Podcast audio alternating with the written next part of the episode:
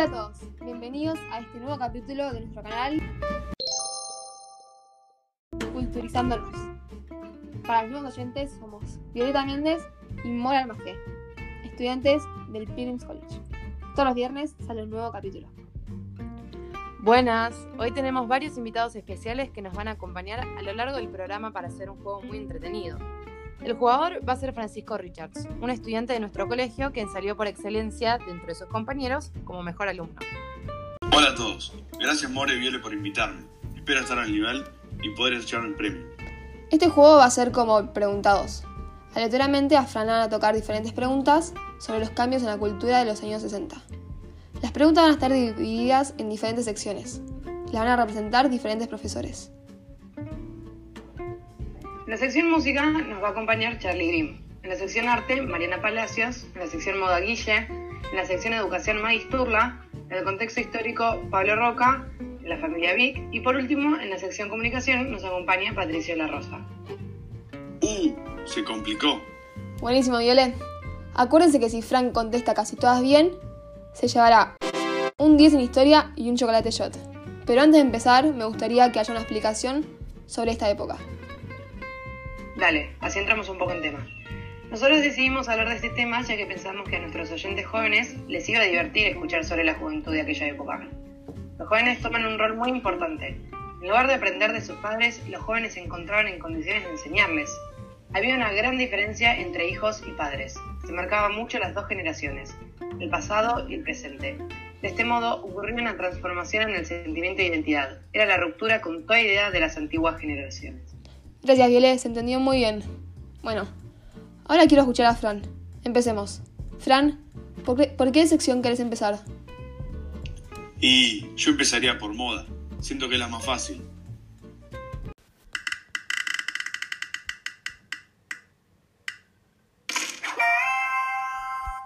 Hola Fran, soy Guille, ¿cómo andás? Bueno, si vos decís que es fácil, vamos con la pregunta. En ese momento, ¿qué estaba más de moda? Opción A, pelo corto y mucha yoguineta. Opción B, pelo largo, sin acampanado y mucha pollera corta en las mujeres. Opción C, campera uniclo y anteojos de sol. Opción D, pelo corto pero barba larga y chaleco de piel de zorro. Tenía razón. Esta pregunta fue muy fácil. Voy por la B. Pelo largo, sin acampanado mucha pollera corta a las mujeres. Muy bien, Fran. Bueno, como vos decís, no hay dudas de que la moda de los años 60 fue toda una revolución. Fue muy marcado por el movimiento hippie, que bueno, dio inicio, digamos, a la forma de vestir con estas características, con los jeans en forma de campana, eh, tejidos, prendas tejidas, minifalda en las mujeres, muchos estampados. Eh, bueno, también la característica de tener el pelo largo como un signo de, rebeldía, porque lo que se esperaba era que tengan como el pelo corto y prolijo. Bueno, en ese momento se dejaban el pelo largo. Eh, también hubo otros movimientos que está bueno decir. Eh, en los primeros años hubo todo un giro a la temática más playera y también fue como el boom del rock, en donde también tomaron protagonismo nuevas prendas y quizás eh, más la parte psicodélica, digamos. Y bueno, pero fundamentalmente el movimiento hippie es lo que dio como un sello muy grande en lo que es la revolución sin violencia, con amor, digamos, eh, en contra de la represión. Muy bien, Fran. Sigamos con otra sección. ¿Cuál elegís? Y ahora voy por la música.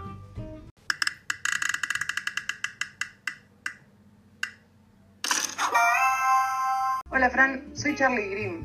¿Qué estilo se empieza a consolidar entre la juventud como muestra de liberación contra la represión? A, el rock nacional, B, el cachengue, C, el reggaetón, D, la música clásica. Creo que el reggaetón.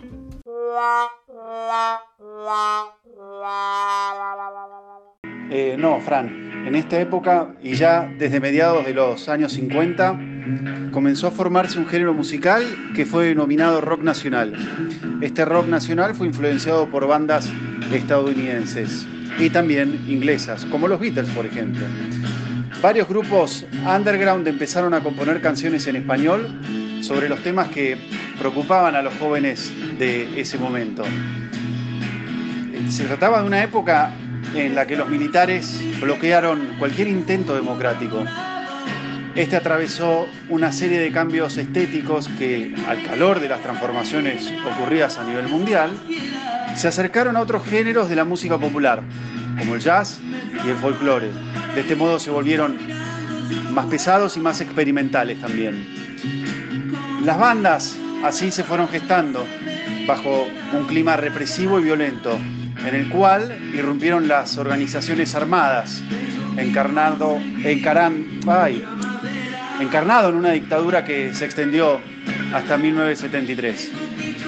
Este movimiento, si bien fue desplazado por la fuerza a una posición marginal, pudo funcionar como un espacio de reconocimiento mutuo y de resistencia.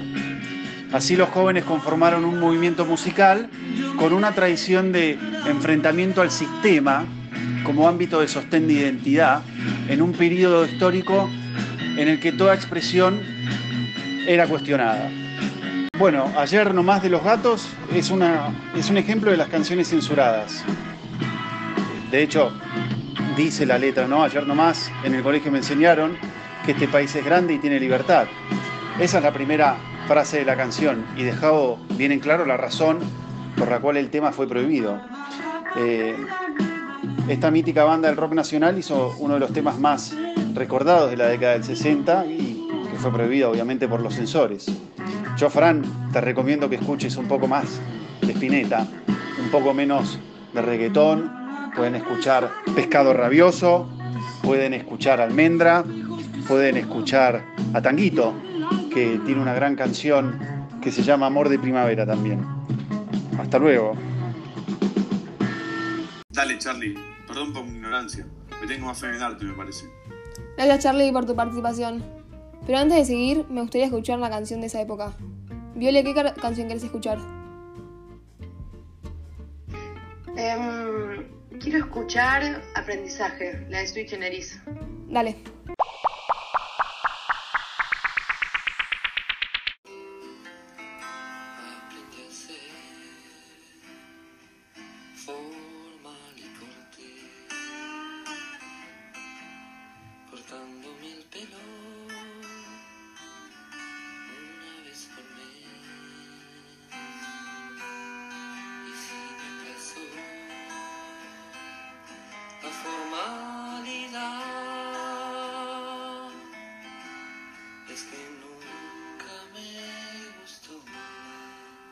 necesidad.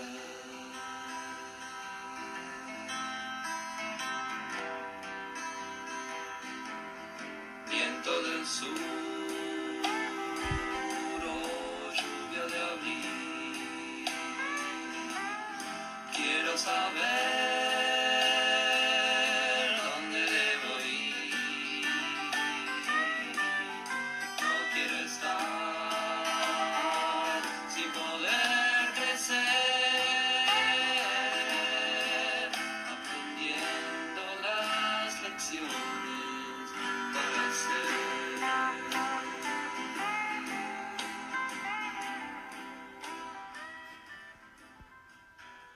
Tremenda canción. Describe tal cual la época. Tal cual. Bueno, la siguiente sección va a ser arte.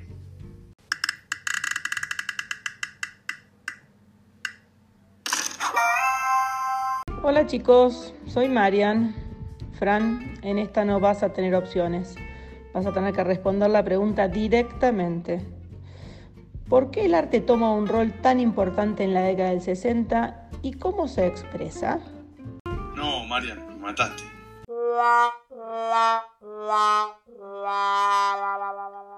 Durante la segunda mitad de los años 60, en la Argentina, se consolidó una tendencia de apertura al arte referencial, en un intento por recuperar la realidad del exterior que permanecía todavía ajena del arte. Esto trajo una experimentación de nuevos materiales, texturas y soportes que rompían abiertamente con los lenguajes tradicionales del arte. La performance, el happening, el collage la inspiración neo-dada, el assemblage, las environments, las diversas poéticas del objeto, el arte vivo, el conceptualismo, el pop art y el arte efímero fueron formas expresivas que se desarrollaron en el místico Instituto de Itela o en ciertas galerías del circuito porteño como Pizarro y Lirolay. La necesidad de disolver las fronteras entre arte y vida, entre arte y política, la construcción de un nuevo estatuto del público, la pérdida progresiva del aura de la obra y su ulterior redefinición son los aspectos nodales que caracterizaron este diseño decisivo. Mil gracias Marian por participar. Bueno, ahora nos toca la sección Contexto Internacional.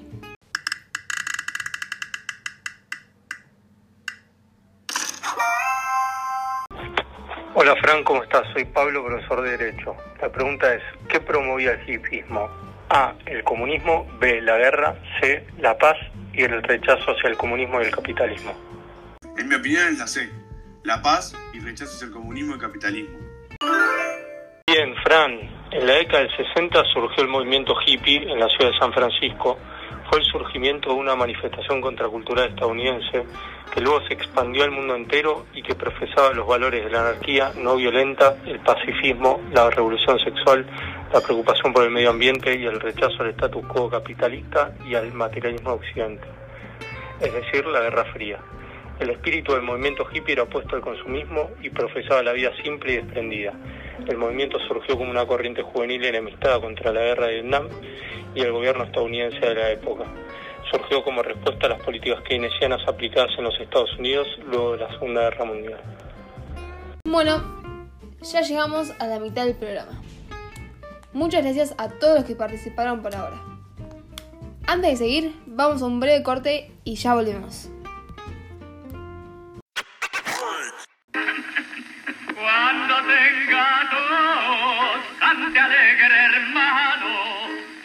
Tos la calma, pastillas Bagliano. Hombre prevenido, vale por dos, pastillas Bagliano, contra. Pastillas Pagliano, ¿cómo calman? ¿Qué gusto rico tienen y qué precio? 12.50 la caja. Bueno, volvimos. Frank, como ya tuvimos la oportunidad de elegir el área que querías para responder preguntas, nos toca a nosotras elegirla. Bueno, Viole, ¿por cuál área te inclinas? Bueno, yo quiero saber si Fran sabe algo acerca del rol de la mujer en aquella época.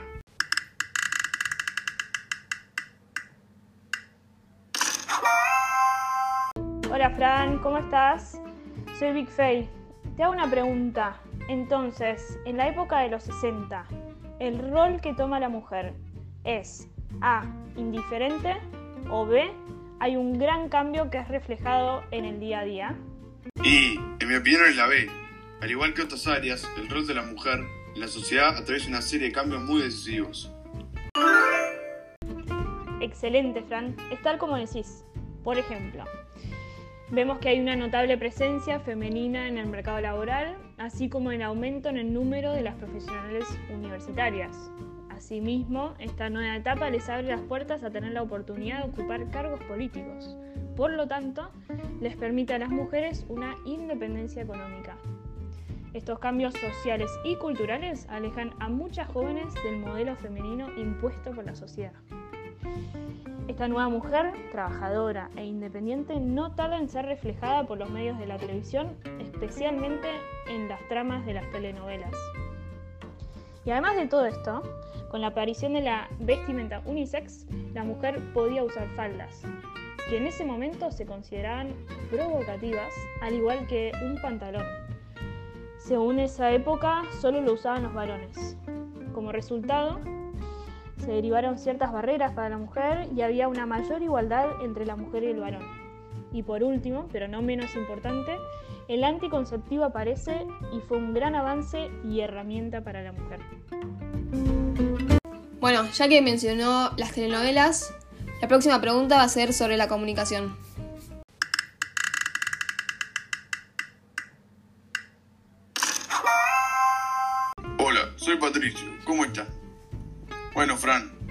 De la década del 60, irrumpe un nuevo método de comunicación. ¿Cuál es? A. La radio. B. La revista. C. La televisión. O D. El teléfono. Eh, estoy entre el teléfono y la televisión, pero estoy casi seguro que fue el teléfono.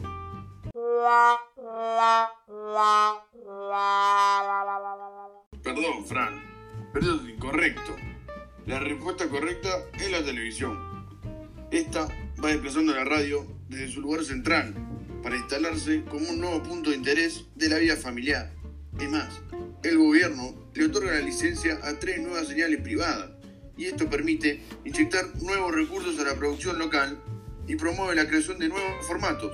Asimismo, se suman las series provenientes de Estados Unidos que estimulan la realización de ficciones argentinas, como por ejemplo las telenovelas y comedias familiares, por ejemplo, la familia Falcon o los Campanelli.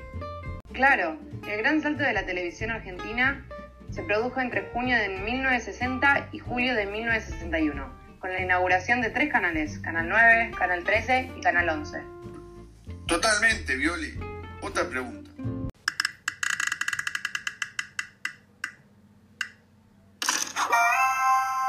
Además de la visión, ¿qué instrumento fue utilizado para la comunicación? A. La publicidad. O B. Los discursos. Elijo publicidad. Muy bien. El otro instrumento fue la publicidad, que a partir de la década del 60 se empezó a desarrollar. Por un lado, se comenzó a estudiar la composición de un mercado con técnicas de investigación que provenían de la sociología.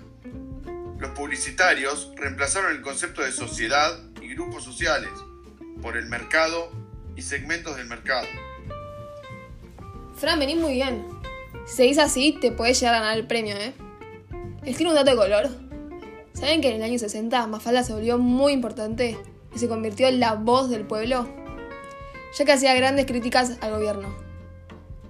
Por ejemplo, Mafalda retrató y opinó sobre eventos muy importantes tales como la guerra de Vietnam, la carrera espacial, el movimiento tercermundista, el asesinato de Kennedy, los derechos humanos, el sexo, la represión, el psicoanálisis, el feminismo y la religión, entre muchos otros.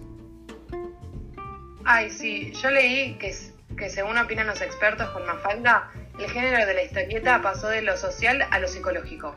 Con una exacta dosis de simpleza y profundidad, Mafalda se convirtió en el personaje de historieta que más significa hoy para los argentinos. A través de Mafalda, el autor podía criticar la dictadura que había en aquellos años en Argentina, y muchos argentinos se sintieron realmente representados por dicho personaje. Por lo tanto, las historietas de Mafalda eran muy aclamadas por el pueblo.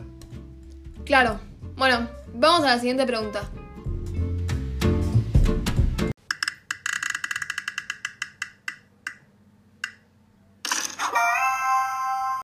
Fran, buenas, soy Maggie. Bueno, esta pregunta es para que desarrolles un poco, por lo que no van a haber opciones. ¿Qué pasó con las universidades? Bueno, es una pregunta bastante amplia, pero la política educacional constituye un elemento fundamental. Deberá destinarse buena parte de los recursos del Estado a la enseñanza, para la construcción de nuevos edificios, la dotación del material científico y pedagógico, y mejoramiento de las remuneraciones del personal docente y provisión de medios destinados a la población escolar y estudiantil. El gobierno asegurará la autonomía universitaria y prestará a las universidades la ayuda que corresponde, a fin de que estos institutos de cultura superior puedan cumplir con sus funciones específicas y promover el progreso científico y tecnológico. Como resultado, las universidades se convirtieron así en instrumentos de renovación y progreso espiritual y material del pueblo argentino. También la gran expansión de la matrícula universitaria, es decir, un aumento de la cantidad de estudiantes que permitió a muchos jóvenes estudiar. Al mismo tiempo, durante este periodo, se produjo un ingreso masivo de las mujeres a la universidad. Un claro ejemplo de una universidad fue el Instituto de Itela. Se convierte en un gran foco de atracción para muchos artistas. Wow, Fran, me impresionaste. Quiero hacerte una última pregunta acerca de la educación y del teniente general Onganía.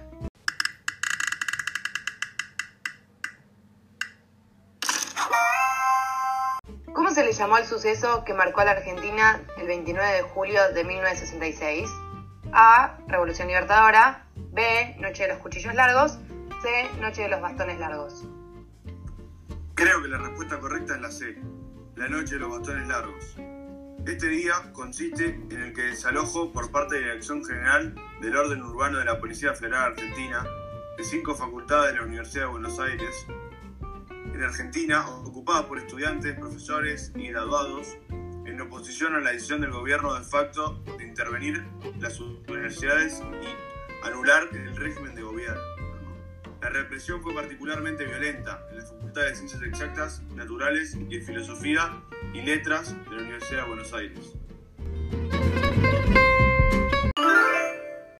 Mirá vos, Fran, se ve que prestaste mucha atención en historia. Bueno, esas son todas las preguntas de hoy. Fran, como hiciste la mayoría de las preguntas bien, te vas a llevar un 10 en historia. Obviamente aprobado por Magisturla. Y además, muchísimo conocimiento nuevo. Muchas gracias por todo lo de hoy y al profesor del colegio también. Nos vemos la próxima en Culturizándonos. Los esperamos.